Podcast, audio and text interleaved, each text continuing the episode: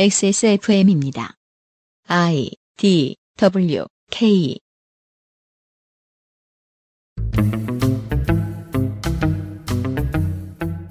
그것은 알기 싫다 특별 기획 2019 국정감사 기록실 외교통일위원회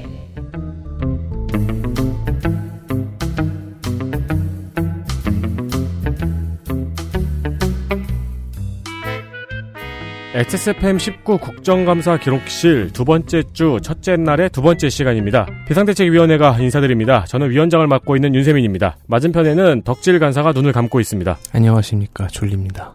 제 왼쪽에는 유 보좌관이 눈을 부릅뜨고 있습니다. 나도 졸린데. 눈을 기운, 부릅뜨고 있습니다. 네, 기 너만 졸, 안녕하십니까? 예. 네, 덕질 기운, 간사만 졸린가요? 기운 냅시다. 네, 두 번째 주 첫째 날의 두 번째 시간 광고를 듣고 시작하겠습니다. 빅그린 헤어케어 간조원에서 도와주고 있는 XSFM 19 국정감사 기록실 잠시 후 외교통일위원회의 국정감사 이야기를 가지고 돌아오겠습니다. 투쓰리에서 헤어로스까지 XSFM과 함께한 5년 빅그린이 자연에서 해답을 찾아갑니다.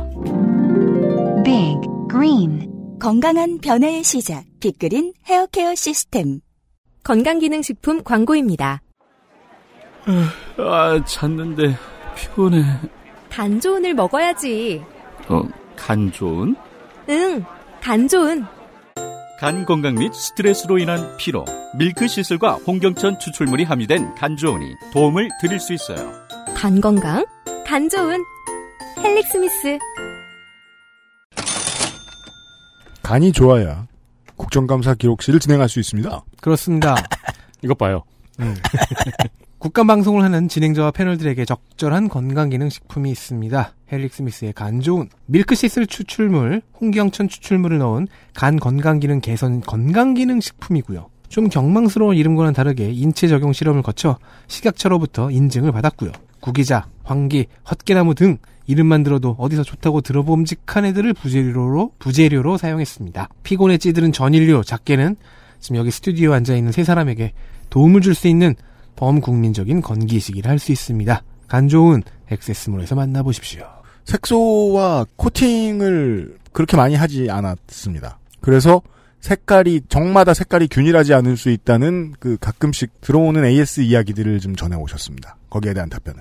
네. 조금 더 자연스럽기 때문이다. 외교부와 통일부, 민주평통을 소관하는 외교통일위가 돌보는 산하기관은 한국국제교류재단, 재외동포재단, 한아프리카재단, 북한이탈주민지원재단, 남북교류협력지원협회와 코이카입니다. 외통이 22명의 위원들은 아시아, 아메리카, 유럽의 세 팀으로 나누어 아주, 미주, 구주 그렇습니다. 이름 좀 바꿨으면 좋겠는데 음, 음, 음. 너, 너, 무 이상해. 아 그러면 좀 그런 게 아시아 반, 아메리카 반, 유럽 반이 되잖아요. 네. 줄이면 아반, 아반, 유반이에요. 아주 반, 구주 반, 미주 반 이렇게 나눕니다. 네. 저 옛날에 한 20년쯤 전에 그 우리 어머니가 키우던 개 이름이 미주였는데. 그리고 구주반은 자꾸 맞은편 집에서 훔쳐갔다. 아무튼 유럽으로 구원하러 갈 것 같잖아요. 네, 기쁘다 구주 오셨네. 아주 말. 만 대사관 맞으라. 그래 피해가 이만저만이 아니에요. 대사관 직원들 바쁜데. 음, 아주 웃기지도 않아. 아무튼 그렇게 세 팀으로 나누어 유엔 대표부 포함 각국의 대사관을 돌며 감사를 진행하는데요. 외통위의 해외 국감은 언론사가 취재팀을 잘 파견하지 못하다 보니 왜냐하면 각... 언론사 입장에서도 어, 하루 정도 얘기 나오는데 사람들의 이목을 끌만한 얘기가 별로 안 나오기도 하고 위원들은 놀고 앉았는데 그걸 보도하면 위원실에서 뭐라 위원실에서 뭐라고 하고 어, 남는 게 없어요. 그래서 미국인도 중국, 일본 정도나 특파원이 잠깐 갔다 가서 보는 정도. 네, 현지 특파원이 보, 고 보도하는 경우가 있는데 그건 이제 미국, 일본, 중국 정도고. 음. 잠시 후에 길게 말씀드리겠습니다만 그래서 가는 지역에 있는 한인 언론사들이 훨씬 자세히 보도합니다. 네. 그리고 감시의 눈도 적어서 감사 내용은 부실하고 방문국 대사관 영사관 파견 공기업 직원 이런 분들만 괴롭히고 많은 측면이 없지 않아 있습니다. 의원님 온다고 이것저것 시켜요. 관광 가이드도 시킵니다. 의원들을 그 외통 위원들을 누가 감사해 줘야 돼요. 아무튼 채찍이든 당근이든 관심이 필요할 것입니다. 네. 짬 있는 의원 나들이용 위원회라는 오명이 오명 맞는지 보려면 우선 위원회 구성부터 봐야겠지요. 오늘은 위원회 구성을 다 알려드리겠습니다. 위원장 한국당 인천 미추홀을 윤상현 삼선 여당 간사 민주당 경기 파주울 박정 초선 대구 수성갑 김부겸 4선 대전 서구갑 박병석 5선 인천 계양을 송영길 4선 서울 강동을 심재권 3선 경기 부천 오정 원혜영 5선 경기 안양 동안갑 이석현 6선 서울 구로갑 이인영 3선 세종 이해찬 7선 서울 광진 을 추미애 5선 한국당 간사 경남 진주 을 김재경 4선 부산 중구 영도 김무성 6선, 경기 평택갑 원유철 5선, 부산 서구 동구 유기준 4선, 비례 유민봉 초선, 서울 강북갑 정양석 재선, 충남 공주부여 청양 정진석 4선, 바른미래당 간사 경기 여주 양평 정병국 5선, 광주 동남 박주선 4선, 무소속 전남 순천 이정현 3선, 무소속 광주 서울 천정배 6선입니다. 22명의 후반기 외통위원들은 국회의원으로만 도합 90번 당선되어 평균 내면 4.1선. 아까 말씀드린 이유가 주된 이유인지는 모르겠지만 외통위는 3선 의원이 주전자 당번을 해야 할 국회 최다 짬의 위원회인 것은 분명하며 이 트렌드는 저희가 아는 한 바뀐 적이 없습니다. 이슈들을 보시겠습니다. 이슈 하나. 멕시코에서 옥살이 한 한국인 여성. 바른미래당 정병국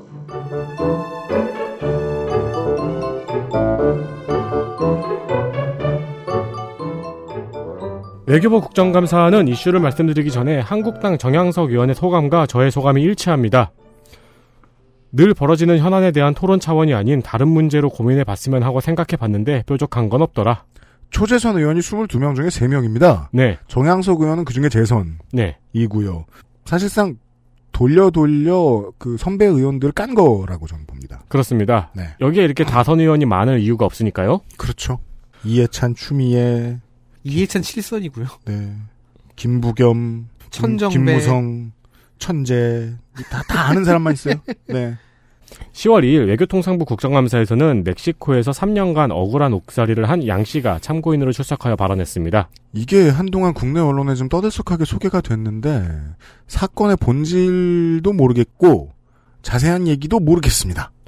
네, 내용은 이렇습니다. 2016년 1월 여동생의 약혼자가 운영하는 노래방에서 양씨가 노래방에 잠깐 있었는데 경찰이 들이닥쳐서 인신매매 및 성착취로 체포가 되어 3년 2개월간 억울한 옥살이를 하다가 3월에 올해 3월에 무혐의로 풀려나서 귀국했다는 내용입니다. 문제는 당시에 이임걸 경찰 영사의 조치가 미흡했다는 것입니다. 2 0 1 6년에 언론 보도를 찾아보니 당시 2016년 외통위 국정감사에서도 이 문제가 거론이 되었고 심재건 당시 외통위원장이 국감에 가서 양 씨에게 면회도 다녀왔습니다. 네. 어, 당시 멕시코 국감에 출석한 이윤걸 경찰 영사가 미흡한 부분을 시인하기도 했고요. 이때 국감에서는 어, 국정감사가 있었던 10월에 20일쯤 풀려날 것으로 예상한다고 전하고 있었는데 이 당시 예상과는 달리 올 3월까지 옥살이를 하고 있었던 겁니다. 1년 반이 넘게 더 감옥에 있었다는 겁니다. 무혐의로 풀려나기 전까지. 그렇습니다. 네. 그 당시 국정감사에서는 금방 풀려날 것이라고 생각하고 국감을 진행을 했는데요. 네. 이렇게 오래 했을 줄 알았다면 더 심각하게 이야기를 했겠죠. 음. 음. 당시에 체포된 당사자는 양 씨와 해당 노래 주점의 종업원 다섯 명이었습니다 문제는 당시 멕시코 검사가 멕시코 검사가 양 씨가 성매매를 시키고 돈을 안 줬다는 내용의 진술서에 서명을 하라고 종업원들에게 요구를 했고 영사 역시도 이 진술서에 일단 서명을 하라고 했다는 겁니다. 음. 그러면서 나중에 2차 진술서에 추적 2차 진술서에 수정을 하자고 강요했다는 점입니다. 예. 이 진술서에 음. 서명을 함으로써 종업원들은 바로 풀려났고요. 음. 양 씨의 재판은 불리해졌습니다. 네. 어, 양 씨와 종업원들은 이것이 영사의 문제, 영사가 강요를 했다고 지적을 했고요. 음. 영사는 본인도 멕시코 검찰에게 속았다는 입장입니다. 음. 사실 이게 굉장히 복잡한 사건입니다. 그렇습니다. 네. 음, 이 시간에 다 말씀드리기 어려울 정도로 복잡한 음. 사건입니다. 이 사건을 조사를 하면서 저는 굉장히 오래 봤는데 저도 덕분에 굉장히 오래 봤습니다. 저도 다룰 수 있을까? 네, 예, 얜 포기했습니다. 네, 하다가 이제 한 지금 본 걸 보니까 제가 한 80% 정도까지 보고서 포기했더라고요. 덕, 아, 덕질 간사 꼭 옆에서 고생하고 있으면 합리적 선택을 해요. 네. 마지막 20%가 정말 힘들었거든. 잘했어요. 제가 오래 본 이유는 어, 엘 코레아노라는 멕시코 교민신문 때문이었습니다. 네. 10월 2일에 양 씨가 국감장에 출석을 해서 증언을 했고요. 네. 이후에 엘 코레아노 대표가 외통위 위원들에게 이 사건의 진실이 잘못 알려져 있다고 양 씨가 국감장에서 거짓을 진술했다고 메일을 보냈습니다. 멕시코 교민 사회가 크다 보니까 한인 언론사도 한 뭐 서너 개 이렇게 있는 걸로 알고 있습니다. 그 중 하나의 에, 에 대표가 네. 네. 이것을 오랫동안 추적해서 사실 모든 업체가 다 그랬던 것으로 보이고요. 그중에 엘코레아노라는 업체 의 얘기가 나오는데요. 네, 외통위 국감 전원에게 전체 메일을 보낸 겁니다. 음. 그리고 멕시코 국감에서 보겠다고 추신을 달았습니다. 음. 실제로 멕시코 국감장에 취재를 왔습니다. 어, 그리고 멕시코 국감에서 참고인으로 신청을 해가지고 참고인으로 발언을 했습니다. 음. 이 멕시코 국감에서 참고인으로 발언한 내용의 녹취록이 엘코레아노 홈페이지에 보도가 되어 있습니다. 단어가 좀 이상한데요. 그 조합을 해놓으니까 어, 한국 외교통일위원회의 멕시코 대사관 국감. 마. 네. 네. 멕시코 국가에서 국감한 것 같잖아요. 어, 죄송합니다. 혹은 네. 멕시코 국가를 국감하러 간 거. 그렇게 들릴 수 있어요. 네네네. 어, 현재 엘 코레아노의 사이트에는 이 사건을 소위 W 사건이라고 부르면서 아주 많은 기사를 내보내고 있습니다. 벌써 몇 년째입니다. 이 멕시코 한인 언론들이 이 사건을 관련해서 오랫동안 트랙백을 한 건요. 그렇습니다. W는 해당 노래 주점의 이름입니다. 음. 어, 많은 기사를 읽어보았는데요. 네. 사실 전달보다는 필자 본인의 느낌이 100배 정도 많은 문장들이 있는 기사를 한 10여 편 정도 읽어본 결과 제가 서툴게 내린 결론은 엘 코레아노의 주장이 설득력이 굉장히 떨어지고 이임걸 당시 영사를 굉장히 지키고 싶어 한다는 점이었습니다. 네. 제 느낌입니다. 네. 작년에 엘코레아노 대표는 이임걸 영사의 잘못이 없다는 탄원서도 보냈더라고요. 그렇죠. 네. 음. 그렇다면 당시 경찰 영사였던 이 이인걸 씨는 왜 종업원들에게 서명을 강요했는가 음. 어, 이게 문제가 되었죠. 그리고 네. 최선을 다했는가라는 음. 부분이 문제가 되었던 겁니다. 네.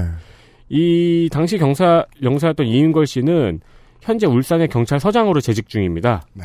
예, 이 사건에 대한 징계는 1개월 감봉의 징계가 처리가 되었고요. 음.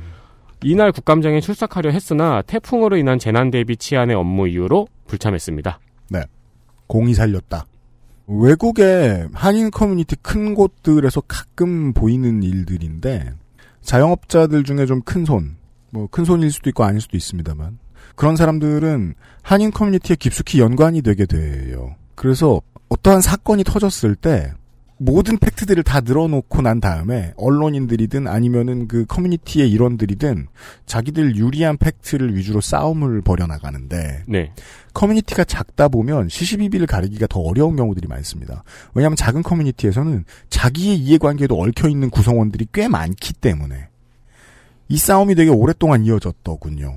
심지어 어, 15년 넘게 운영되었던 엘코레아노 말고 다른 한인 신문 한인 메일이라고 하는 멕시코 한인 메일이라고 하는 업체는 이 관련자의 친형 중에 한 사람이 운영한 업체인데 거기는 이 사건이 발발되고 얼마 안 돼서 문을 닫았어요 심지어 음. 그메일 신문을 폐간했어요 주간 신문만 남겨놓고 되게 오랫동안 떠들썩했던 음. 일이었던 것 같더라고요 저도 보고 있으면 이 일을 하루 가 있는 외통위의 외통위원들이 그 본질을 파악해주기도 상당히 어렵고 그리고 본질을 파악한 외통위원이 있었다고 해도 그 국회의원이 있었다고 해도 국회의원이 중재자의 역할도 해줄 수 있지만 그게 중재가 잘 될 리도 없고 잠깐 왔다 가는데 그렇더라고요. 그래서 내부가 시끄러우면 시끄러울수록 한국의 중앙 언론들로 왔을 때 이걸 제대로 전달할 수 있는 여력이 없는 것도 또 당연한 사실이거든요. 당연한 패턴이거든요. 잠깐 가서 혹은 잠깐 몇 사람 만나가지고는 얘기를 다 못 들으니까 결국은 다루어져 봐야 본질 얘기하기가 좀 쉽지 않은 사건이었어요. 제가 봤을 때는. 소, 소가 뒷걸음치다가 아무거나 잡는 격으로 경찰 영사 이런 사람들이 일을 좀 더 잘했으면 좋겠다. 이런 논의가 진행될 수 있으면 좋은 정도랄까요? 국내에서는 자세히 알아볼 수 없더군요. 제가 봤을 땐 그랬습니다. 그리고 국내에 이제 올해의 기사보다는 2016년과 2017년의 기사의 정보가 굉장히 많은데 음. 어, 복잡한 사항이 굉장히 많고 그 출처가 한인 사회, 한인 교민 사회의 소문이라고 해서 네. 사실 첨부할 수 있을 만한 자료는 또 많이 없더라고요. 맞습니다. 네. 네. 네. 저도 말을 아끼는 게 맞을 것 같아요. 이 사건에 대해서는. 네. 그래서 음. 저는 한마디도 하지 않고 있습니다. 보다 말았거든요. 아... 사실 뭐 그래도 거두거둘만한 만큼은 봤는데 네. 예, 그 판단이 맞는 것 같아요. 국방 관련된 것 중에 외통위가 이야기해야 되는 것은 가장 큰 크기의 이슈는 아무래도 국방 예산과 관련된 겁니다. 왜냐하면 미국과 주고받을 게 많으니까요. 이슈 둘 방위비 분담금 문제 민주당 박정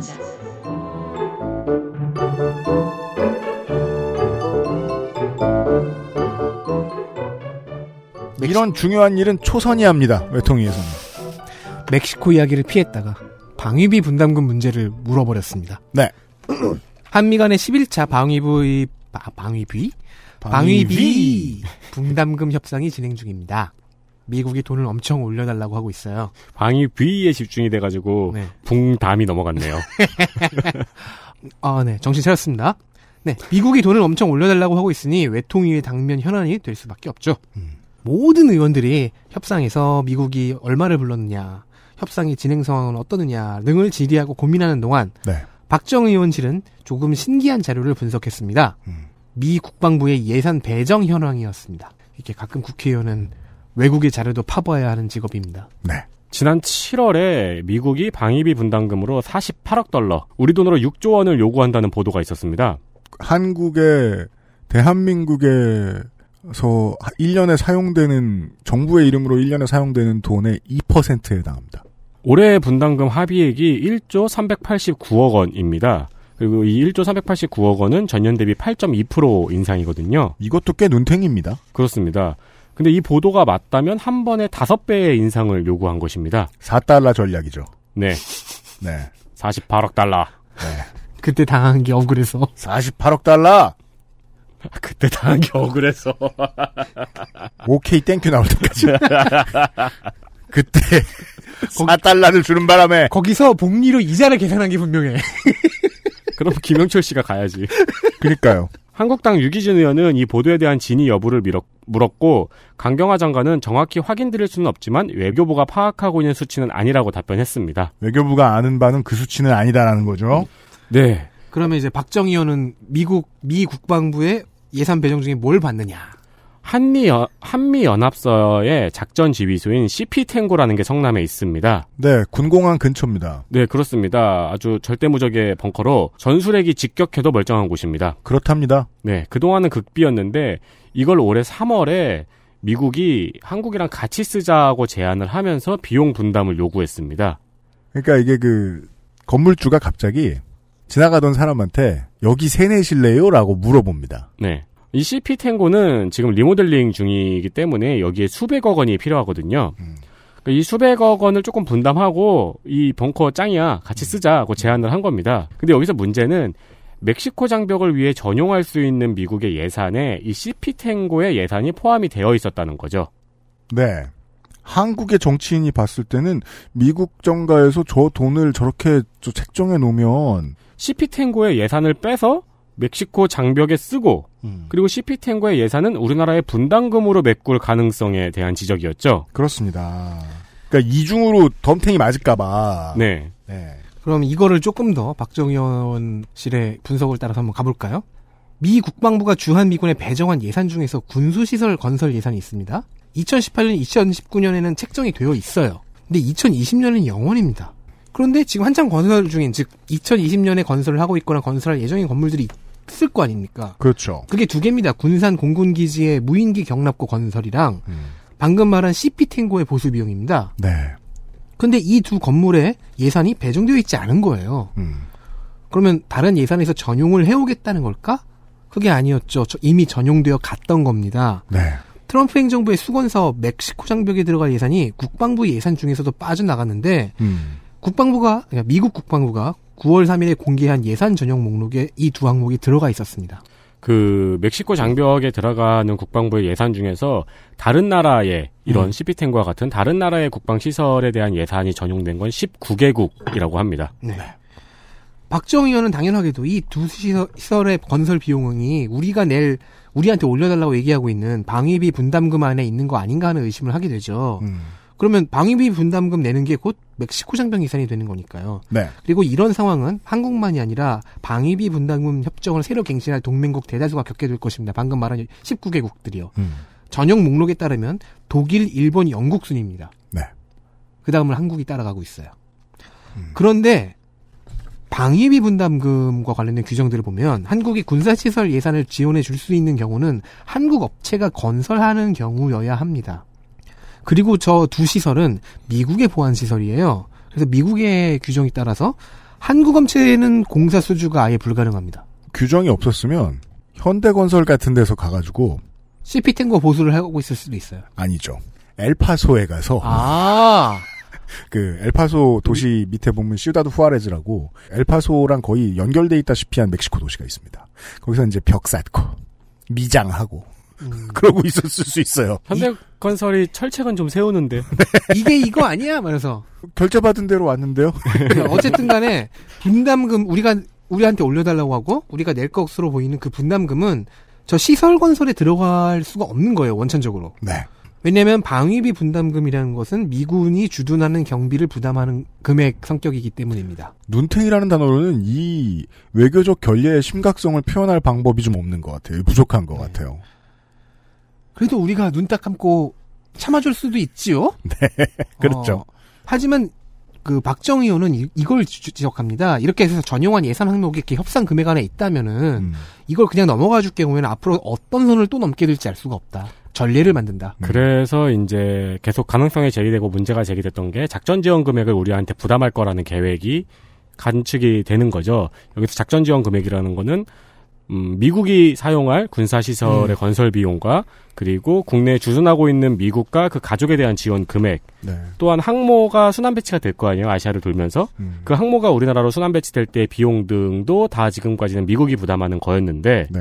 예, 그것도 작전 지원 금액이라는 이름 안에서 이제는 한국에 부담할 계획 특히 이번 협상에서 그럴 계획이라는 관측이 계속되고 있습니다 이거 봐주면 내년에는 뭐 항모비 항모 운용비 내, 내라고 할 거고 그 다음에는 뭐 헬기 운용비 내라고 할 거고 점점 올라가지 않겠느냐 이건 좀 부차적인 한국에게는 부차적인 이야기인데 미국 민주당에서도 슬슬 지적이 나오고 있는 문제라고 제가 알고 있습니다. 방위비 분담금을 이쪽 항목으로 돌려서 쓰기 시작한다는 거는 미국 입장에서는 다시 말해서 파병된 미군 부대에 들어갈 돈을 안 쓴다는 얘기입니다. 미군 개개인, 미군 자체의 손해가 나요. 네. 국내의 소원 사업, 소원 수리해주는 데에 미군이 움직여서 왔다 갔다 하는 돈을 쓰겠다는 거니까. 그래서 국제사회에서 이게 중요한 이슈가 돼야만 하고 이게 한국이 깃발을 들어도 되는 문제인 게 미군하고 방위비 협상하는 나라가 아까 말씀해 주셨듯이 많잖아요. 네. 이 모든 나라들이 연합해야 눈, 연합해서 눈탱이를 안 맞을 수 있는 방법이 없지는 않을 것 같다는 겁니다. 그래서 19개국에 사용될 예산을 빼가지고 지금 그쪽 멕시코 장벽 예산으로 넣었다고 했잖아요. 음. 그럼 멕시코 장벽은 우리가 생각하는 멕시코 장벽의 모습은 그렇게 돼야 돼요. 그 페스티벌 같은데 포토월 있죠. 그렇죠. 네, 뒤에 스폰서 잔뜩 붙어 있는. 네. 네, 거의 국기가 그렇게 붙어야 돼요. 19개국에. 현대건설. 그렇죠. 가 그 사진 찍고. 푸르지오. 음. 이 편한 장벽. 그렇죠. 네. 근데 강경화 장관이 국정감사에서 그렇게 답변을 했거든요. 음. 지금까지와는 다른 차원으로 지금 미국이 접근을 하고 있다. 음. 다른 차원으로 깎아줄 리는 없으니까 아마 이런 요지의 협상이 협상장에서 나오고 있다는 것을 살짝 암시를 한 걸로 보입니다. 네. 그렇습니다. 그리고 한편 주한미군 노조위원장인 최응식 씨가 주한미군 한국인 노조위원장이죠. 네. 국정감사에 출석해서 어, 2일에 출석해서 바로 전날인 1일에 주한미군 사령부가 보낸 공문의 내용을 밝혔습니다. 방위비 분담금 협정이 금년 내로 되지 않을 경우 내년 4월부터 9천여 명의 한국인 직원들을 강제 무급 휴가 보낼 방침이라고 합니다. 이게 양국의 입장에서 한꺼번에 봅시다. 한국은 정말 눈물 나오는 상황이고 이거 이러면 안 되는 거고 미군도 손해가 이만저만이 아니라니까요. 현지인 군무원 및 직원들을 어느 세월에 다시 채용하며 군이 얼마나 큰데 미군이 이거는 옛날 오바마 행정부가 있었던 셧다운이죠. 군을 못 돌려요. 음. 근데 셧다운은요. 셧다운은 주에서 나오는 세금을 가지고 연방이 어떻게 처리할지를 못 정했을 때 나오는 게 셧다운이잖아요. 네. 근데 이건 셧다운하면 안 되지. 외국에서 받는 돈을 가져와가지고 그게 어떻게 될지 협의 안 났다는 이유로 외국에서 셧다운을 걸어버리겠다. 이거는 약간 미군이 파업하는 느낌도 들고 맞아요. 국제 질서에서 미군의 역할을 미국의 역할을 축소시키겠다는 게 아니라 미군의 역할을 없애겠다는 선언처럼 저는 읽히기도 합니다. 때로는요. 이런 이야기가 미군을 너무 우습게 보잖아요. 미국이 지금 다음은 지소미아 이야기입니다. 이슈 셋 지소미아 파기 민주당 이석현 송영길 김부겸 박병석 한국당 유기준 유민봉 정진석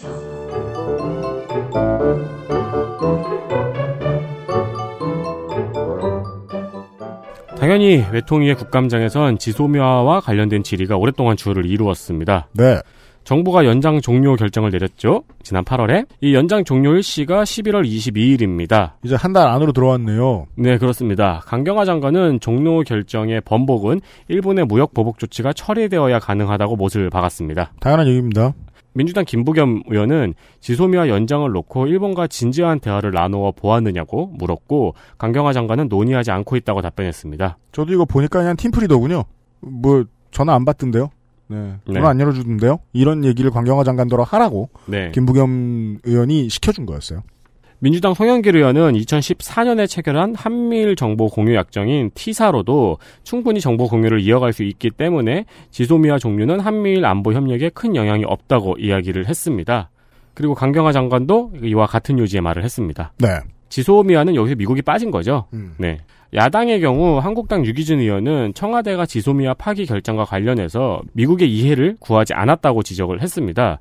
강경화 장관은 한미동맹과 지소미아는 관련이 없으며 미국의 경우 지속을 원한다는 입장이지만 한국의 입장도 충분히 알고 있다고 말했습니다.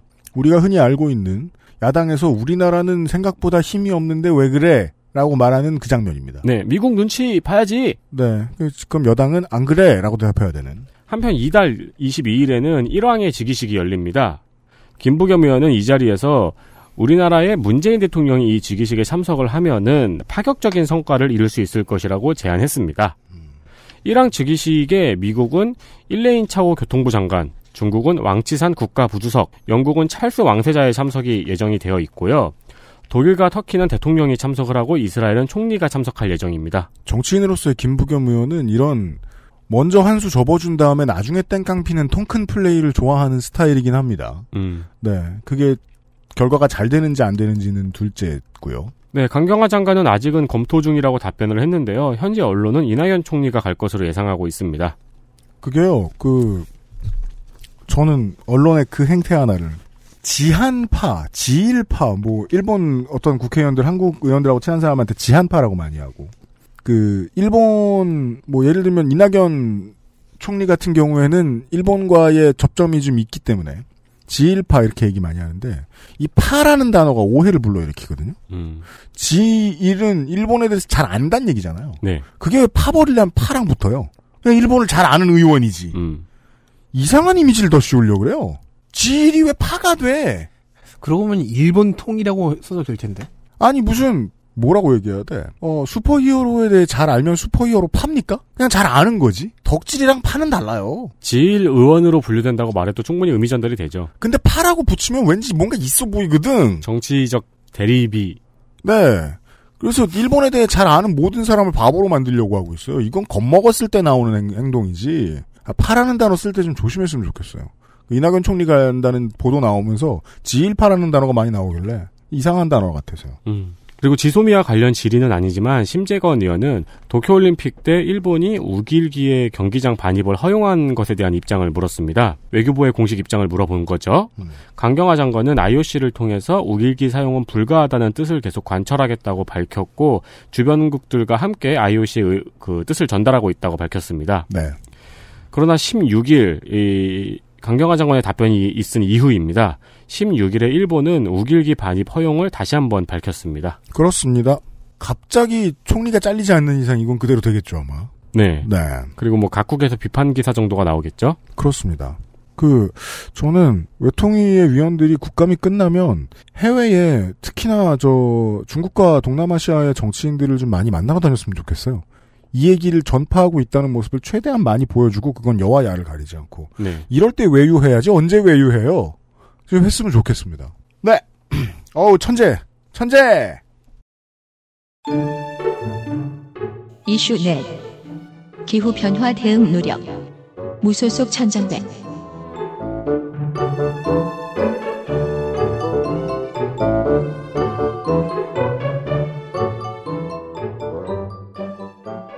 트럼프 대통령이 아무리 부정해도 기후변화는 시급한 당면 과제가 맞습니다. 당면 과자란 단어는 볼 때마다 맛있어 보여요. 네. 요즘은 제 입맛으로 따지면 중국 당면 과자 아주 좋은 것 같아요. 네. 넓고. 유엔은 지구 온도 상승을 어, 1.5도 이내로 막아내야만 한다는 그 사명감 아래 온실가스 감축을 각국에게 주문하고 있지요. 하지만 정작 전문기구들은 현재 추세대로라면 3도까지 올라갈 거라고 예측하고 있습니다. 네.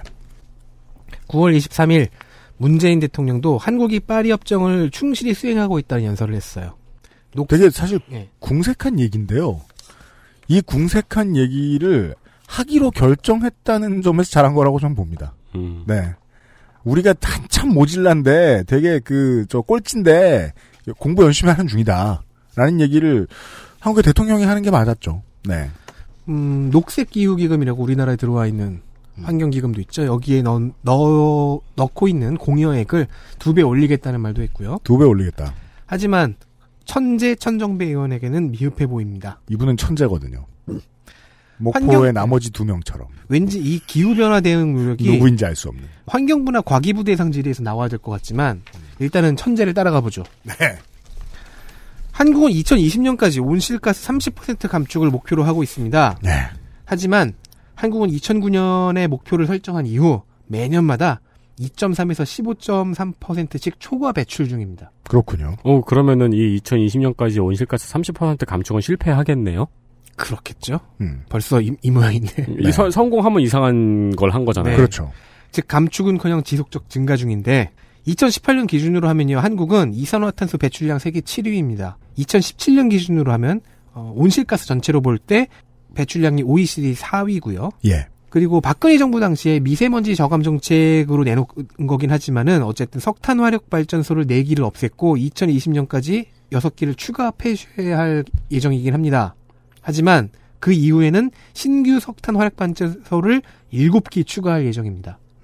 이 얘기도 대통령이 하지 않았다고 네. 지적을 하고 있어요. 음. 게다가 이런 이렇게 새로 만들어지는 석탄 화력 발전소에 국민연금 등의 공기업들이 금융을 지원 중입니다. 투자를 하고 네. 투자를 내주고 인프라 사업이니까요. 네. 이런 상황에서 감축 중이라고 말하는 것은 외교적 기만이 될 수 있다는 지적입니다. 음. 따라서 강경화 장관이 딱히 답변할 거리도 없을 음. 이런 이슈를 굳이 외교부 상대 질의에산 것은 온실가스 감축에 실패할 경우 국제사회로부터의 불이익이 예상되니까 미리미리 외교부 또한 목소리를 정부에다가 얹어 두라는 말이었습니다. 그렇습니다. 이게 마치 그 저 정무위의 전 보훈처장이 나가야 되는 상황, 혹은 어 여가위의 그 경찰청장이 나가야 되는 상황하고 비슷한 상황이다. 네.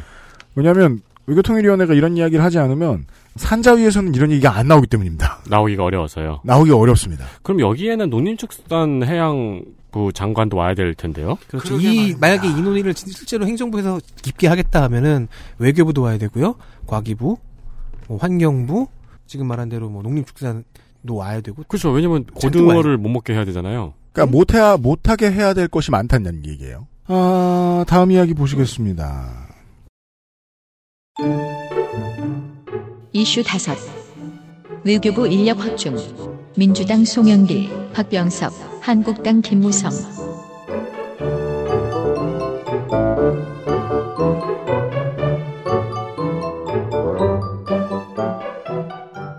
자유한국당의 실화 이야기입니다. 공무원들이자 남아시아와 동남아시아는 관광업과 무역업의 측면에서 한국, 한국에게는 다음 개척지죠. 왜요? 당면 하나 를 일부러 빼가지고요. 아, 보면서 너무 배가 고팠어. 너무 많이 썼다는 걸 지금 깨달았어. 다가온 다음 개척지. 그렇습니다. 예요. 혹은 뭐. 왜냐면 자 인도는 네. 그 경제 규모와 인구에 걸맞은 성장을 계속 매년 해오면서 이제 상당한 강국의 단계까지 왔. G3가 될 거란 얘기도 있죠. 음. 조금 과장이긴 하지만. 네. 동남아는 한국의 제품과 문화를 소비하는 좋은 시장으로 부상했고요. 그러니까 아주반이 감사를 가서 무슨 말을 했을지는 뻔하죠. 네. 일단 교류 확대를 말합니다. 음. 어떤 교류냐? 송영길 의원과 김무성 의원은 일감이 없어지는 국내 원전 기업들의 인도 진출을 얘기했습니다. 음. 탈원전 정책을 고려하면 폭탄 돌리기 같이 보이지만 어쨌든 진출을 한다 치죠. 그럼 외교 인력이 중요해집니다. 즉 진짜 거제는 외교부의 인력 확충입니다. 이 문제가요. 동남아시아의 인구 많은 국, 그 외교부의 영사나 대사 아래에 있는 편제가 70년대 이후로 바뀌지 않은 곳들이 되게 많다는 거예요. 네. 교민의 수는 10배, 20배 늘어났는데. 그러니까 교민도 늘고 여행객도 늘고 좋아요. 만약에 국내 원전 업체가 인도에 가서 공사를 수주했어요. 그걸 서포트해줘야 될 공무원들이 필요하지 않습니까? 음. 근데 너무 턱없이 적다는 겁니다. 그게 송영길 의원과 김무성 의원의 지적입니다. 미주보다 훨씬 심한 것이 이제 동남아 국가들 가서 여행객들이 무슨 일 생겼을 때 정말이지 영상을 안 가고 한인을 찾아가는 사람들이 그렇게 많다지 않습니까? 네. 송영길 의원 그리고 자유한국당 의원답지 않게 갑자기 공무원 느리자는 얘기 찬성하고 있는 김무성 의원의 지적을 보면요. 인도에서는 대사관 영사 한 명이 남한의 약 20여 배 되는 지역을 관할하고 있습니다. 대사관 오. 직원은 23명입니다. 마하라자네요. 어, 그러게요. 난, 저는 방금 진시황이라고 하려고 했는데. 아, 인도니까 황제면은 음. 마하라자죠. 네. 네. 미국이 이 지역에 보낸 인력은 250명, 중국은 72명, 일본은 54명입니다. 그 참 어딜 가나 대한민국은 참 짠돌이 소리 듣기 참 좋아요. 뭔 플레이를 해도. 그리고 미국 빼고 중국의 72명, 일본의 54명도 굉장히 적어 보이는데 압도적으로 23명으로 적네요. 네, 우리는 일본의 반입니다. 동남아에서는 인력 필요가 당장의 과제인 것 같습니다. 최근 3년간 하노이 한국대사관에 접수된 비자 신청은 221% 증가했습니다. 네. 호찌민 총영사관이 발급하던 비자가 2014년에는 4만여 건이었는데 4년 지난 2018년 4배 증가한 16만 2천여 건입니다. 네. 올해는 20만 건에 육박할 것으로 예상 중입니다. 그리고 비자를 담당하는 영사는 한 명이지요. 아, 비자 지옥에 빠져 있네요, 지금. 그러게요. 비자 담당 영사는 네, 도장 지옥에 빠져 있네요. 네. 음. 특히 결혼 이민 비자 가장 심사하기가 어렵대요. 음, 그렇죠. 근데 베트남에서의 결혼 이민 비자 업무가 전체 해외 공관, 그러니까 전 세계 한국 해외 공관의 40% 이상을 차지하고 있습니다. 베트남이 그렇겠죠. 아, 그럼 이 한 명인 영사는 진짜 결혼 좀 하지 말라고 막 듀오와는 전혀 다른 마음으로. 그러니까 이런 결혼 좀 하지 마오. 이게 뭐 80년대 미국에서 많이 나오던 얘기인 70년대에 어떤 사람이 들어와서 결혼 생활에 무슨 문제가 있을지 왜 영사로 판단하라고 합니까? 영사 편드는 얘기를 제가 다 하게 되네요. 도장 받으러 올 때 미래를 어떻게 알아요? 현재에 무슨 비위 사실이 있더라도 그거 알아낼 시간도 없는데. 한편 재외 공관에서는 문제를 일으키는 직원들이 좀 많습니다. 박병석 의원실에 의하면 한국 재외 공관 185개 중 25곳이 4년 넘도록 국정감사는 물론 외교부 자체 감사도 받질 않았습니다. 이게 이제 다시 한번 영사나 대사를 까야 되는 포지션으로 돌아옵니다. 이러니 직원들은 과로사하고 대사는 탱자탱자 놀고 바쁜 직원들 불러다가 막 투어 가이드 시키고 이런 일이 있는 이유가 이겁니다. 음. 그런 동안 어떤 영사는 죽어하고 어떤 영사는 이상한 짓 하고 네. 어떤 직원들도 이상한 짓을 하죠. 음. 자, 2014년 이후를 기준으로 재외 공관 파견 직원의 징계율 전체 외교부 직원은 징계자의 81%를 차지하고 있습니다. 네. 그러니까 외교부에서 일어나는 말썽 대부분은 재외공관 파견 직원이에요. 음. 특히 파면, 해임, 강등, 정직 등 중징계를 받은 사람이 26명이었는데 음. 25명이 재외공관 직원이었습니다. 네. 즉 잘리거나 승진 제한이 되어야 할 사람들이 많다는 거죠. 그렇죠. 이 자리를 채울 사람도 필요합니다. 음... 동시에 감사를 위한 예산과 인력도 더 필요합니다. 외교부는 더 커질 필요가 있습니다. 그렇습니다. 그냥 단순히 증가가 아니고 어마어마하게 증가를 했으면 좋겠네요. 그렇죠. 음. 근데 민주정부 들어올 때마다 흔히 있는 일이 가장 심하게 발생하는 곳이 외교부라서요. 외교부는 조금 심하게 얘기하면 어, 장관말 귀등으로 듣는다. 음, 음. 네. 제일 심하다고 해요. 예를 들어 네. 국방부면 뭔가 미련해 보일 정도로 별 달아주면 충성해요. 장관이다. 그럼 무조건 장관님이에요. 대통령 보듯 하고 음. 되게 윗사람으로 딱 봐줘요. 시키면 시킨 거지. 라고 하는 문화가 있어요, 또. 별들은 그게 되나 봐요. 외교부는 정반대인 것 같더라고요. 그럼 뭐저 모르는 사람이 장관인데 어쩔 건데. 음, 네. 네. 그래서 외교부는 장관이 부임하면 조직 장악력 얘기가 가장 많이 나오는 곳이죠. 외시 안 본 사람 사람 취급 안 해주는. 음. 그래서 만약에 사람을 더 예, 인력을 더 넣는다면은 그 기존의 그 문화에 너무 많이 섞여 들어가지 않게 하는 조치도 필요할 것이고. 그렇습니다. 네. 요즘에도 외교부 빼기 써야 들어간다는 얘기 나올까요? 그렇진 않겠죠? 옛날 유명한 얘기였잖아요. 그래요? 네. 어, 외교통일위원회 위슈를 이렇게 골라드렸는데, 제가 뭐, 안 봐도 좀 알 것 같은 게, 음, 다른 고를 게 별로 없었을 겁니다. XSFM입니다.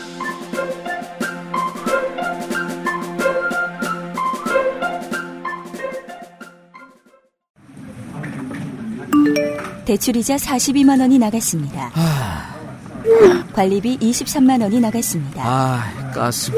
가드 대금 147만 원이 나갔습니다. 다 가져가라 다. 당신의 머리카락이 원형으로 800모 나갔습니다. 네, 그럼요. 그것만큼은 안 될 일이죠. 13년간 이어온 빅그린의 노하우로 당신의 모발을 지켜드릴게요. Big Green 이젠 탈모 샴푸도 빅그린 헤어로스 샴푸. 건강기능식품 광고입니다. 아, 아 잤는데 피곤해. 간조은을 먹어야지. 간건강, 간조은, 헬릭 스미스. 장관들 모시겠습니다. 장면 하나. 천정대의 뒷문장은 뭐였을까? 무소속 천정배 의원의 딸은 외교부에서 근무하고 있습니다. 오, 천재 딸. 네, 그러니까 외교부에가 있죠. 천재. 아, 이 천재 두 따님 중에 큰분그 장녀분은 네. 네. 판사고 부필 따지. 지금도 네. 판사하시는지 모르겠지만 어쨌든 판사고. 네. 둘째 따님이 외교부 음, 두 외교관이죠. 두 분 다 엘리트죠. 네. 네. 천재 딸들. 그런데 국정감사 전인 9월 18일에 천정배 의원이 딸에게 보낸 보낸 문자가 문제가 되었습니다. 음. 이 문자를 쓰고 있는 거를 뒤에서 기자가 찍은 우리가 종종 보는 그런 종류의 보도입니다.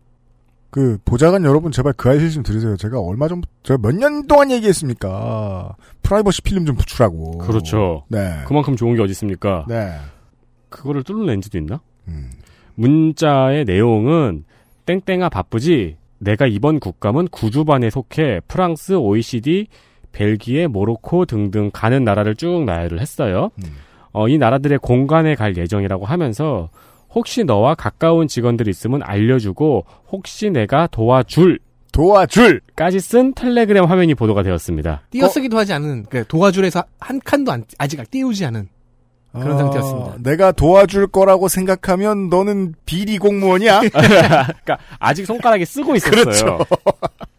그러니까 딸과 가까운 직원이 있으면은 피감 기관 이외에도 봐준다는 의혹이 제기가 될 수 있죠. 그렇죠. 거기 직원이 너랑 친하면 내가 그쪽엔 좀 이렇게 크게 안 할게 뭐 이런 식의 느낌. 네, 이 차녀분이 지금 주일한 한국 대사관에서 근무하고 있거든요. 근데 너무 짧게 얘기하는 바람에 대사관 직원들이 어, 대사나 높은 사람들한테 뭐 심하게 당하는 거 있으면 내가 도와줄 수도 있다. 인지. 그렇죠. 네. 뭐 아무것도 알 수 없습니다. 아니 근데 보통 저는 이게 그게 좀 의심이 됐던 게 기자분들이 사진을 찍을 때 한 장만 찍지 않거든요. 네. 당연히 세 장 연속으로 음. 찍히는 모드로 찍어요. 음. 파라락 파라락 파라락 이렇게. 네. 타자가 그 너무 느리지 않았다면은 음. 이 다음 장도 있을 텐데 아 쓰다가 천재가 고민에 빠진 거예요. 그럴 수도 있죠. 이게 도와준다 그래야 되나 못 도와준다 그래야 되나. 청정배 의원의 해명은 음. 해외 공간에서 근무하는 하급 공무원의 고충을 듣고 싶어서 문자를 한 거였다고 해명을 했고요. 음. 문자가 완성되지 않은 상태에서 중간 부분만 기사가 나가 당황스럽다고 말을 했습니다. 네. 천정배 의원의 말대로라면은 자기가 도와줄 게 아니고 하급 공무원의 고충을 들어 듣는 뭐라고 해도 도와줄 게는 도의 어긋나죠. 그렇죠. 그러니까 네. 도움을 받을 일이죠. 네. 내가 질의를 하기 위해서 네가 아는 지인이 그쪽 공간에 있으면 도움을 좀 받겠다. 음. 인터뷰를 좀 하겠다. 네. 그 도움을 받을 일이잖아요. 음. 근데 문자는 혹시 내가 도와줄에서 끊겼어요. 그 우리가 이 뒷문장을 한번 완성을 시켜봐야죠. 그렇죠. 네. 그러니까 예를 들어 혹시 내가 도와줄 수는 없고 도움을 좀 받아야겠다. 혹시 내가 도와줄 것이 있다고 생각해서는안 된다. 아, 사전차는? 네. 나는, 네. 하지만 나는 도움이 필요하다. 네, 도와줄 입장이기엔 나는 너무 국회의원이다. 이래야 천재지. 네. 아니야, 그러니까 그렇게 못을 박아버, 근데 그렇게 못을 박기 위해서 굳이 아는 사람 있냐고 물어볼 것도 없잖아요. 그죠. 저는 이럴, 아니, 그러니까 이것도 가능성이 완전히 없진 않은데, 내가 가서 도와줄 사람을 구한다. 라고 끝내면요. 내가 가서가 내가 갔을 때의 의미로 쓰이는 회화체일 음. 수도 있죠. 네. 근데 우리는 진위를 몰라요.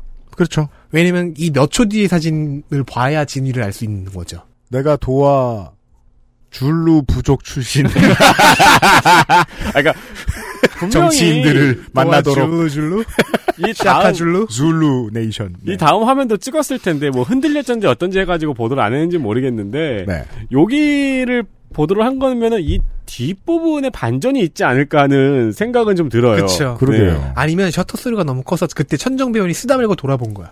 그럴 수도 있고요. 혹시 내가 도와줄 것이라고 생각하지는 않았겠지? 이게 저희나 그 언론인들이 이런 고민을 많이 하도록 한 건 또 이 천재가 예상한 것이 아닌가. 여기까지만 써야지. 찍어. 도와줄까지 쓰고 이렇게 슥 음. 돌려가지고. 아, 그죠. 요즘 기사도 안 나오는데 이런 거라도 하자. 그리고 막 줄루부족 출신 유명인들 만나고 막. 이걸 줄은 몰랐지 이놈들아. 아, 샤카 샤카 황제 후예시냐며. 내가 누굴 도와줄 줄 알았냐? 네. 아이고. 다음은요. 아주반이 아프리카 주반이 아니잖아요. 알았어요. 김무성 의원이네요. 장면 둘. 엄마가 좋아, 아빠가 좋아. 네, 김무성 의원은 외교부 장관이 결정되던 당시를 회고했습니다. 지금의 강경화 장관이요. 네. 네. 외교가에서는 그러니까 이제 번역을 하자면은 김무성 의원과 친한 외교계 인사들은 당시에 이제 임명되던 정의용 국가안보실장도 강경화 장관도 반대했다고 합니다. 그런데 김현종 차장이 대통령을 설득하여 저 두 명의 인사가 결정되었다는 얘기도 있대요. 아 그래요? 네. 나중에 싸우려고? 그런데 정작 김무성 의원과 친한 외교인 인사를 아, 외교가라고 줄이죠. 네. 외교관은 김현종 차장을 더 싫어했대요. 음. 왜냐 가는 데마다 문제 일으키는 성격이라고. 음. 그래서 정의용 실장과 어, 강경화 장관을 그래도 조, 더 좋아했다는 얘기가입니다. 그런데 요즘 김현종 차장과 강경화 장관이 싸우지 않습니까? 그러니까 사이가 안 좋다는 소문이 있죠. 네, 그렇다, 아, 뭐 그렇다, 그래서 그럴 줄 알았다, 이러, 이러고 보고 있었는데, 또 갑자기 또 소문이 돌아요. 김현종 차장이 강경화 장관의 후임 장관이 될 거라는 소문이 또 돈대요. 여기서 갑자기 주어가 우리로 바뀌더라고요. 우리는 강장관이 그만둘 때가 됐다고 생각하고 있는데 김현종은 더 안 된다고 생각해서 강장관의 유임을 바라고 있다는 말을 했습니다. 네. 이게 그 최선과 최선 또는 최악과 최악이 대결하는 선택지가 있잖아요. 음. 엄마가 좋아, 아빠가 좋아. 다행히도 자유한국당에게 대 외교부 수장 자리는 그런 선택지가 아닌 것 같습니다. 엄마와 아빠 중에 선택할 것은 아니고 그냥 강경화 장관을 택한 것 같습니다. 그렇군요. 네.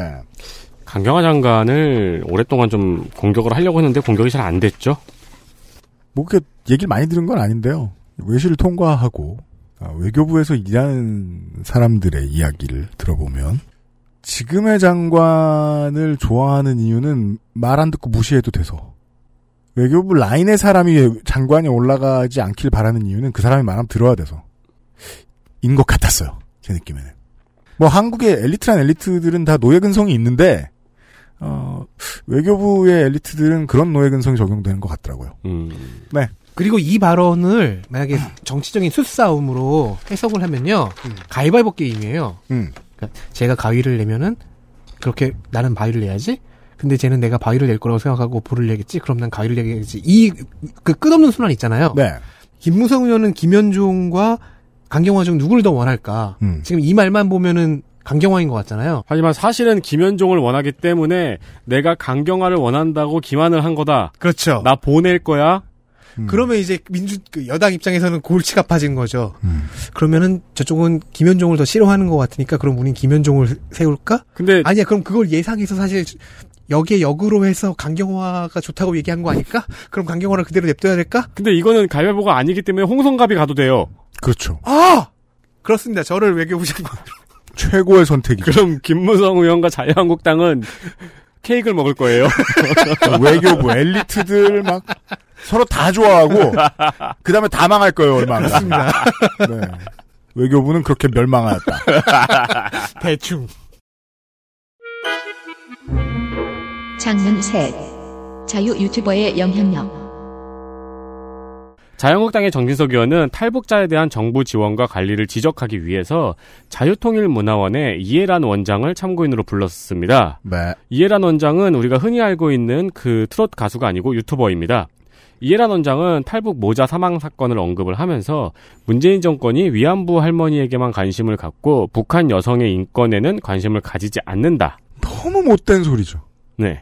A에는 관심 갖고 B에는 관심 안 가진다는 소리는 실제로 B를 위하는 소리도 아닙니다. 그냥 A가 밉단 소리지. 이런 말 하는 사람들은 아우 아무 중요한 일도 하면 안 돼요. 그리고 통일부가 김정은의 심기를 거스르지 않을까 하며 행동했다 등의 발언을 했습니다. 그냥 자유 유튜버 같은 소리. 저는 유튜버를 무시하지 않아요. 자유 유튜버가 싫지. 민주당의 송영길 의원은 말조심하라면서 발끈했습니다. 당연하죠. 이런 말을 국감장에서 듣고 가만히 있을 여당 의원은 없죠. 이해란 씨가 18대 19대 한나라당 비례대표 신청을 했다는 점도 지적을 했습니다. 그리고 또 이해란 씨는 탄핵 반대 집회에서 연설하고 문재인 하야 집회 등에 참석한 점을 지적했습니다. 오, 그 위원장님과 저의 가설이 맞아 들어가는 상황이 하나씩 두씩 나오고 있어요. 이 사람 또 비례 넣을 수도 있겠군요. 그래서 예. 다음번에는 국회의원 될 수도 있겠군요. 오, 그렇죠. 네. 이해란 씨는 탄핵 반대 집회에 나가서 탄핵이 잘못됐다고 이야기를 했다. 음. 면서 음. 이야기를 했는데 그 뒤에 말이 조금 의문스러워요. 내가 그렇게 말한다고 헌재 판결이 부결되느냐고 맞섰습니다. 그러니까 나에게는 그런 말할 자유가 있다라고 나오지가 않았죠. 그렇죠. 그렇죠. 내가 그렇게 나갔음에도 헌재 판결은 탄핵 결정을 내렸다. 뭐 근데 그럴 거면 뭐하러 나가서 연설을 했죠? 의미 없는 거 알았으면. 그러니까 내가 사람을 죽였는데 지구의 인구가 줄지 않았다. 어, 그렇죠. 또한 성현길 의원이 대한민국이 북한을 닮아가고 있다고 바라는 한 것이, 그러니까 이해란 씨가 대한민국이 북한을 닮아가고 있다고 발언한 적이 있습니다. 아, 그래서 송영길 의원이 물어본 거예요? 네, 송영길 의원이 그렇게 발언한 적이 있는 것이 사실이냐고 물어본 겁니다. 음. 이에 이해란 씨는 사람이 먼저라는 말은 북한에서 매일 들었던 이야기라서 닮아간다는 생각이 들었다고 답했습니다. 그러면 그 한국의 모든 생보사를 돌아다니면서 다 광고하지 말라고 뭐라 그래야죠. 음, 그렇죠. 차가 먼저, 교량이 먼저, 건물이 먼저, 어, 이해란 씨하고 성현기로는 둘다 유튜브 채널을 운영하고 있습니다. 아 아, 유튜브 싸움? 이건 지구인의 그 동질감을 느끼는 사안 아니에요? 유튜브 채널을 운영하고 있다? 이해란 씨 같은 경우에는 구독자가 9.3만 명이에요. 9만 3천 명이겠죠? 음. 네. 그리고 성현길 의원의 채널은 구독자 수가 비공개입니다. 다만 영상 평균 조회수가 30회에서 50회 정도밖에 안 돼요. 제가 그 표창원 의원 뵀을 때 했던 얘기죠. 보좌관들도 안 본다는 얘기다. 네. 이해란 씨 같은 경우에는 구독자가 10만 명에 가까우니까 영상 평균 주에서도 몇 천 건이 되죠. 음, 아 다윗과 권리하시네요어 그렇죠. 네. 쫄 쫄리죠. 네. 유튜버로서는. 네. 둘의 설전은 소영길 의원의 채널에만 올라와 있습니다. 음. 근데 상태가 너무 안 좋아서 여러분께 들려드리기는 힘듭니다. 음. 어, 유튜브 채널로 보면 은 송영길 의원이 상당히 쫄린데 여기 희망이 약간 있습니다. 네. 송영길 의원의 채널에서 이 이해란 씨와 설전했던 동영상만 조회수가 지금 이틀 만에 1,400회를 찍었어요. 어, 감당하기 힘든 숫자죠. 소영길 의원실에는. 물 들어오고 있습니다. 그렇습니다. 유튜버들 사이에서는 이거를 채널을 살리는 히어로 컨텐츠로 분류를 하거든요. 그렇죠. 이래서 최근에 아동 노동 및 가짜 뉴스 등 여러 가지 문제, 극우적 시각 여러 가지 문제들과 관련돼서 구글이 광고비를 내주지 않기로 몇몇 채널들 결정한 게그 의미가 크다고 보이는 거예요. 네. 왜냐하면 진짜 벌거벗은 구독자 수의 대결이잖아요. 그래서 막 여당 의원들도 그 자유 유튜버들이랑 맞붙었다가 자기 채널에 동영상 조회수 올라가는 거 보면 좋아하게 될지도 몰라요. 어떤 사람들은 음. 내심 가치가 없이 구독자 수만 있다는 거죠. 조회수만 있고 그게 극우를 살려준 이유잖아요. 최근에 미디어가. 네. 그 노란 아. 딱지를 이제 붙이기 시작했죠 유튜브가. 그렇죠. 아무튼 송영길 의원실의 그 유튜브 담당하는 비서관께서는 네. 순간 즐거웠을 것이다. 1,400회. 내가 즐거워도 되나?라고 생각하시면서. 네. 마지막 얘기는 화과자. 전 좋아하진 않는데. 장면 넷. 화과자. 어, 지금은 조심스러운 말이지만 일본의 화과자가 맛있는 것 같습니다. 네, 전 맛이 기억이 안 나요. 뭐 되게 오래전에 먹어봐요. 저도요. 전 안 먹어봐서 모릅니다. 일본 주재 한국 대사관 국정감사에서 한국당의 윤상현 의원은 어제 호텔에 가보니 서훈 국가정보원장이 보낸 화과자가 있었다고 말했습니다.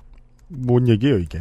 그러면서 윤상현 의원은 서 원장이 조속한 해결을 위고, 위해 뛰고 있구나라고 직감했다고 말했습니다. 과자가? 아니요, 서훈 국정원장이요. 네, 그렇죠. 네. 과자가 뛰고 있으면 그건 정말 대단한 귀엽죠. 일이죠. 네, 네. 네. 그러면서 이제 윤상현 의원은 정의용 야치쇼타로 콤비보다 서훈 기타무라 라인이 낫겠구나라고 생각했다고 말했습니다. 고작 과자 하나 먹고요. 네.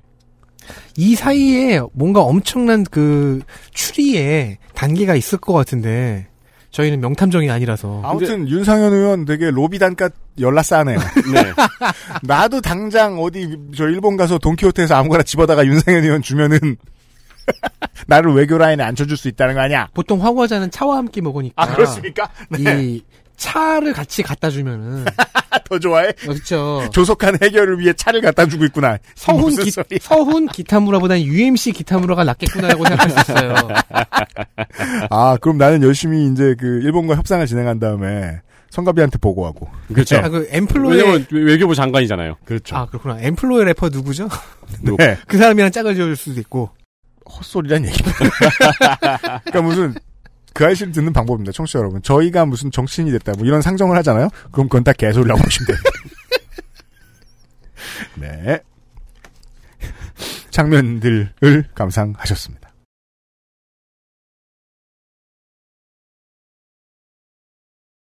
외교통일위원회 엘리트 플레이어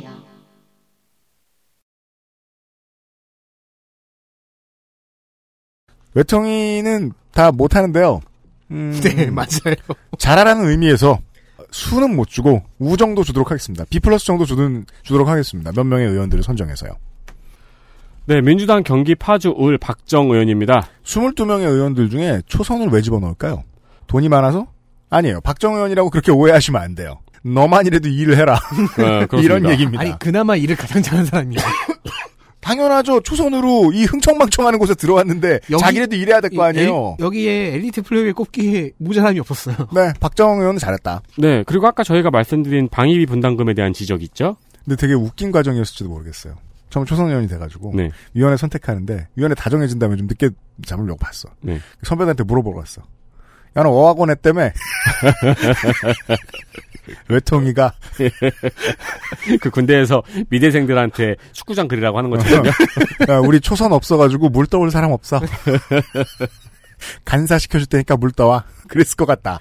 그러니까 이수혁 대사도 가기 전에 네. 여기였잖아요. 그렇죠. 네. 같이 그냥 안타깝습니다. 어. 음. 잘했다. 네. 아니 그리고 박정 의원이 통일부 국감에서도 이제 자기가 발의한 법에 대한 홍보를 잠깐 했어요. 음. 이제 이게 평화경제특구법인데 어, 이게 파주, 연천, 철원, 고성, 김포에 영향을 미치는 법이거든요. 이 네. 지역을 평화경제 특구로 지정을 해서 여기에 뭐 공단도 집어넣고 산단도 집어넣고 여러 가지 특별법도 시행하고 이런 식으로 네. 이거는 내년 총선에서 아주 영향을 크게 작용을 하겠죠. 이게 그 행복도시청하고 좀 사업의 규모가 비슷한 게요. 이런 일들을 해야 합니다. 이, 이 법에서 지정되는 해당 다음에 나타날 기관들은. 일단, 거기에 들어갈 기업, 유치될 기업들을 한정 지어줘야 되고요. 네. 지금 이제 벌써부터 겁먹은 사람들이 많습니다. 좌와 우 양쪽에. 우, 어, 에서는 중소기업만 보내는 거 아니야?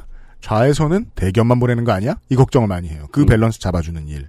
그리고 지금 당장에도 걱정 많이 하는데 아, 이 지역이 부동산 논리에 쉽게 물들지 않도록 하는 일 등등등 해야 할 일이 엄청 많습니다. 그리고 네. 이게 황영철 의원이 자기 지역구 민원 갖고 온 것과 똑같죠. 그러니까 음. 지역구 민원이 동시에 국가 정책을 건드릴 수 있는 그런 지점입니다. 파주의 국회의원들은 이 일을 해야죠. 네.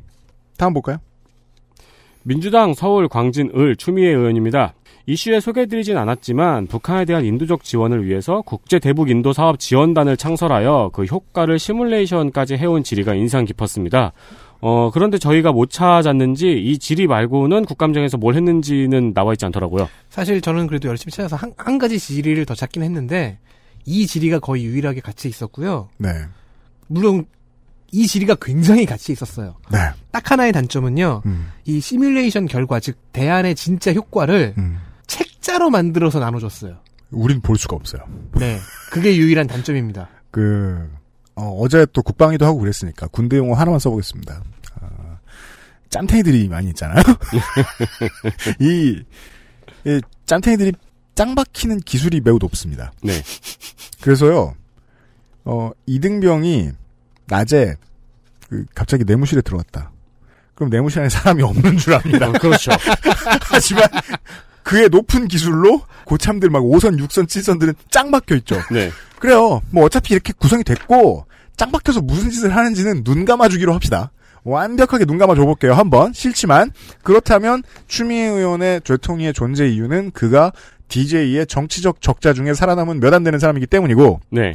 어, 외통위에서 할 일이 아직 남아있기 때문입니다. 네. 네. 저희가 선택한 이유는 그렇게 짬, 짱 박혀 있, 다가도 음. 이렇게 하나씩은 반드시 괜찮은 걸 던진다는 거예요. 네, 그 이유를 네. 제가 말씀드렸습니다. 그 저희 같은 경우 천정배 의원과 사이 놓고서 되게 고민을 했거든요. 음. 이쪽을 좀 더 높게 평가를 했습니다. 네. 이 질의 내용을 아주 간단하게 설명을 드리면은 음. 북한에 대한 인도적 지원을 위해서 네. 국제 사업 지원단을 하나 창설을 해서 음. 지원을 하도록 하자는 아이디어였습니다. 왜냐하면 제재가 곧 인도적 문제를 야기해 버리는 부분이 있으니까 이거를 또, 해결할 방법이다. 네, 지난번에 저 쌀 지원도 해야 했는데 어, 눈치도 보이고 실제로 그 그냥 제대로 지원해 줄 수 있는 법도 없다 보니까 외화로 바꾸고 맞아요. 외국 기구 돌고 그랬죠. 그거 그냥 한국이 주도권을 갖고 싶으면 아예 한국이 국제 기구 같은 뭔가 역할을 할 수 있는 무엇을 하나 더 만들어서 가면 어떨까? 네. 라고 생각하는 게 뭐랄까요? 이런 단어를 내놓지는 않았지만 2020년대에 새로운 새롭게 리뉴얼된 햇볕 정책 DJ의 오른팔이 아직도 국회에 남아 있다면, 네. 예, 파란 팔쪽 중 하나가 국회에 남아 있다면 그가 할 일은 이게 맞습니다. 마지막으로 또 짬탱이 중에 네, 더불어민주당의 인천 계양을 송영길 의원입니다. 네.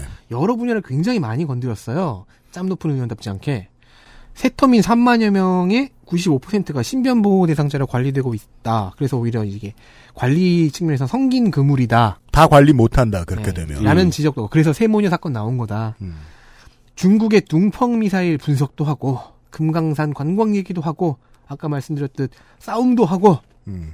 바빴습니다. 그렇습니다. 이것저것을 다 이것저것 많은 이슈를 다룬다는 점에서 짱박혀야 될 짬답지 않게 네. 어, 성실하구나 하여 선정해봤습니다. 제가 계속 못되게 말하죠. 그 얘기는 보좌관들이 유능하다는 소리입니다. 그러니까 의원이 짱박힘을 게을리했다는 소리가 아니에요. 의원은 짱박했고 보좌관들이 열심히 하지 않았나. 네. 뭐 근데 국정감사는 모든 보좌관이 열심히 합니다. 네네네. 그, 그, 보좌관들 중에서도 특히나 그 이 짬탱이들의 보좌관들은 어, 지가 국회의원이 돼도 이상하지 않을 정도의 네. 국회짬을 가진 네. 선수들이 좀 있어요. 네. 송영길 의원실의 구성이 어떤지 모르겠습니다만 어, 원숙하지 않았을까라고 예측해 봅니다. 오늘의 예, 비상시국 대책위원회의 방송이 마무리되겠습니다. 여기에서 네. 어, 외통이 방송 들어주셔서 감사드리고요. 내일 이 시간에 저희들은 그 과방위와 교육위의 이야기를 가지고 돌아오도록 하겠습니다. 음, 아는 얘기가 많지 않습니다. 공부를 많이 해서 준비를 하도록 하겠습니다. 베이직한 것들 위주로 전달해드리기로 하겠습니다. 그게 그래도 여전히 음, 신문 1면에서는 못 보신 이야기들일 겁니다. 네. 네. 19 국정감사 기록실 중반을 넘깁니다. 내일 이 시간에 다시 뵙겠습니다. 비상시국 대책회의였습니다.